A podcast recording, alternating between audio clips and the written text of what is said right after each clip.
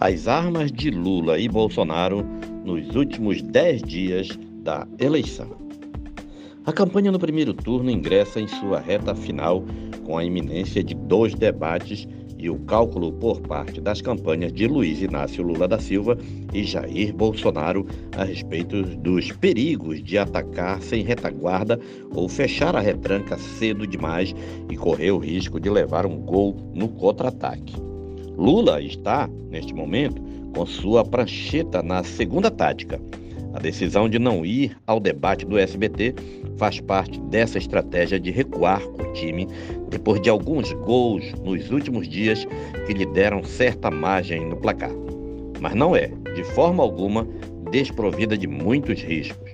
O petista e o seu Estado-Maior avaliam o debate marcado para o próximo fim de semana na emissora de Silvio Santos, que que vem a ser sogro do ministro das Comunicações, Fábio Faria, como um jogo no estádio do adversário. Trata-se de uma avaliação que peca pelo excesso de cautela. O debate se dará num pool de veículos que inclui jornal, portal de internet e rádios, o que impede de saída que haja qualquer pegadinha no horizonte. Deixar Bolsonaro sem marcação no momento em que ao presidente só resta ir para o tudo ou nada é uma decisão bastante controversa. Qualquer ataque ficará, por óbvio, sem resposta.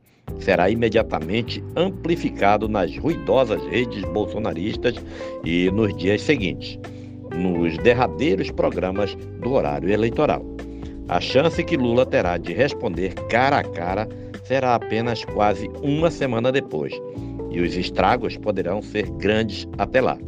Além disso, já ficou claro que Ciro Gomes tem intensificado cada vez mais as críticas não ao bolsonarismo, mas a Lula e ao PT, o que faz com que sejam dois os candidatos no ataque contra o líder nas pesquisas.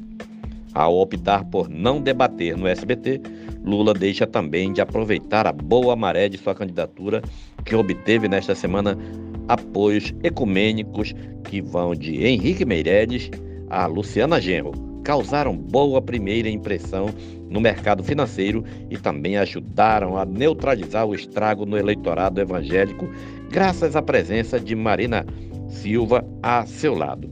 Enquanto isso, Bolsonaro enfrentou uma maré adversa, representada pela revelação da compra de uma grande quantidade de imóveis, em parte com dinheiro vivo, o que lhe tira a tranquilidade para evocar o tema da corrupção pela retirada de recursos de programas sociais, muitos dos quais criados pelo próprio Lula, e pela esterilidade da grande mobilização do 7 de setembro enquanto efeito nas pesquisas. Da parte de Bolsonaro, não resta muito a fazer a não ser ir para o ataque, posição em que o presidente, que já confidenciou que preferiria ter sido jogador de futebol a ingressar no exército, vem jogando ao longo de toda a sua vida. Não bastasse a lista de reveses acima e a distância que o petista abriu sobre ele em nichos específicos do eleitorado, como as mulheres, os jovens e os mais pobres, ele ingressa de um giro aleatório pelo exterior que trouxe muitos ruídos, gafes e questionamentos internacionais que dividendos. O problema é que Bolsonaro, quando acuado, não costuma dosar a agressividade.